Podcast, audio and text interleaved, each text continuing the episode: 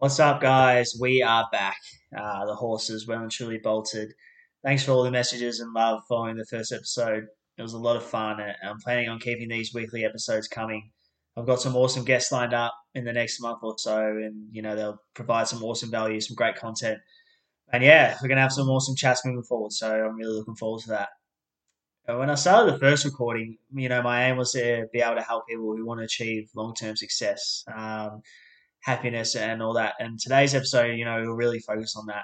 It's a great time to be a Melburnian. Gym's opening back tomorrow, which is amazing. I'm so happy for any gym owners out there and gym goers as well. You've got an awesome chance and opportunity here to work on a few of your goals this year. Obviously coming to an end, but awesome launch pad going into the new year. And on today's episode, I'm going to talk about quick fixes and those kind of six to eight week challenges type programs and the importance of creating and developing long term sustainable lifestyle habits. Um, you know, I was talking to my mate the other day, and he jumped on the bandwagon and signed up to one of those, you know, uh, four week challenges where they put you on about twelve hundred calories a day, and you know, even for the guidelines, like that, the average Australian, you know, you need so many, so much more than that, and um, you know, it's just so low, and the guy was having almost half of that, almost half of what he actually needed. And when you're on such low calorie intake, you'll lose some weight, obviously, over the first few weeks, of course, and you'll feel great about that. But the majority of the time, there's a massive downside. You know, your quality of sleep decreases, your recovery post workout is just shit. And your training will definitely drop off, like the intensity will drop off for sure. And when these quick fix programs advertise, you see awesome, great before and after photos, a big cash prize, and the manipulative marketing. You know, it's it's good. That's why people get sucked in. But in reality, like these challenges are not the answer to kickstarting your weight loss journey. Uh, they don't teach you anything. They don't teach you long term habitual changes. They just they don't allow you to develop, you know, your long term lifestyle um, habitual changes. Programs that teach you how to track calories, calculate your individual calorie intake requirements, and provide individualized meal plans and training plans is what you're really looking for. Uh, any training or nutrition plan needs to be for the individual. Uh, you know, you can't have two people on the exact same thing, and that's what these small challenges do. They situate two people on the exact same plan uh, for nutrition and training, and it's just a, it just can't work like that. Like take me for example, eighty kilo male um, on my feet most of the day. Try to work out four to five times a week um, you know, and then they stick you up against someone who, who might be a 60 kilo female who lives a pretty sedentary lifestyle and, you know, they, they sit at a desk all day. Um, you know, they just don't ask you questions about your body comp, your activity levels, and your weekly exercise regime. Instead, they'll just give you and the person next to you the exact same meal plan and nutrition advice. You know, it may work for a fat loss opportunity, but it, it definitely won't last. And once you finish a challenge, you'll be straight back to old habits, the same old eating routine. You put the weight back on. And it's almost like you've reset your body back to its original self. What you want to be looking for is a program or challenge that is going to teach you things. One that is going to educate you, allows you to build healthy, sustainable lifestyle habits that will see you through for forever, for your whole training life, really. Uh, not just for 28 days or six to eight weeks. They want the process to be enjoyable as possible not one that would keep counting down the days until it's over and stop thinking about it to finish. Because if that's the, the mindset you have during the challenge, it's very likely you'll just go straight back into the old habits. And exactly like when the challenge ends, like you'll just go straight back to what you were before that. And rather paying upwards of, you know, a couple hundred dollars and stuff like that for an unenjoyable, unsustainable fat loss, have a think about changes that you want to make in your life, what goals you want to achieve, and how you might do this where you make adjustments to your lifestyle that are going to be sustainable in the long term.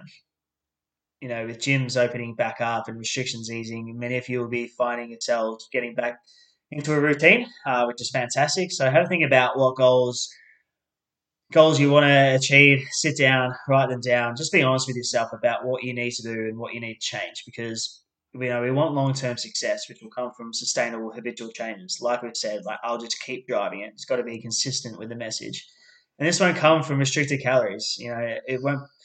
It will prevent you from having enjoyable, you know, dinners, celebrations with friends, family events, and the mentality of not being able to enjoy yourself while socializing because you're on a challenge is definitely not the way you want to live. Uh, I've been there before. Trust me. Um, you don't work for your diet; your diet works for you, and that's something that really stuck with me for such a long time. It's such a great saying, and you know, there's probably someone listening to this now after just saying that, and it really, really hit home. You know, you should be able to enjoy your events and still make progress. I mean, take the last weekend for example. In Melbourne, we just had a lot of restrictions eased, and socialising around food and alcohol was a lot easier.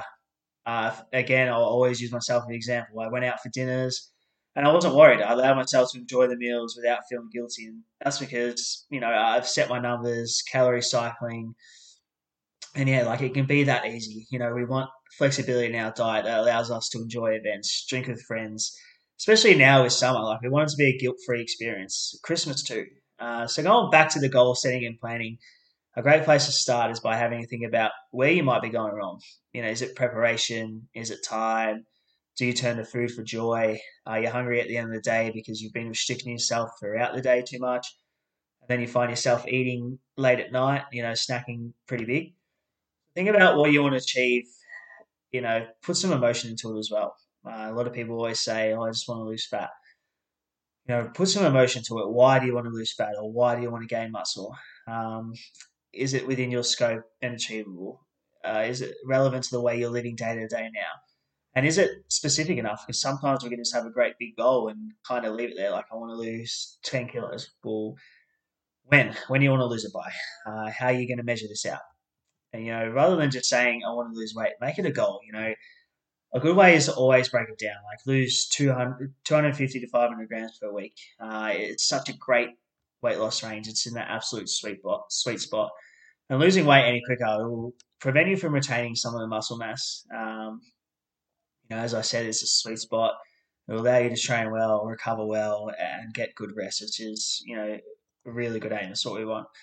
I know my people out there with like 500 grams doesn't sound like much, but if you break it down over the space of a year, that's 26 kilos, um, and it's absolutely massive. Think about how quick a year goes and how quick time goes. If you're consistent enough and losing in that range, uh, you can do some pretty special things. Also, while enjoying events, like I said, and the goals just don't need to be just about weight loss. Um, you know, they may be about creating positive weekly habits. So goal might be writing up a weekly meal plan and actually sticking to it, doing your grocery shop that aligns with your meal plan, um, and even just moving your body for a half an hour a day.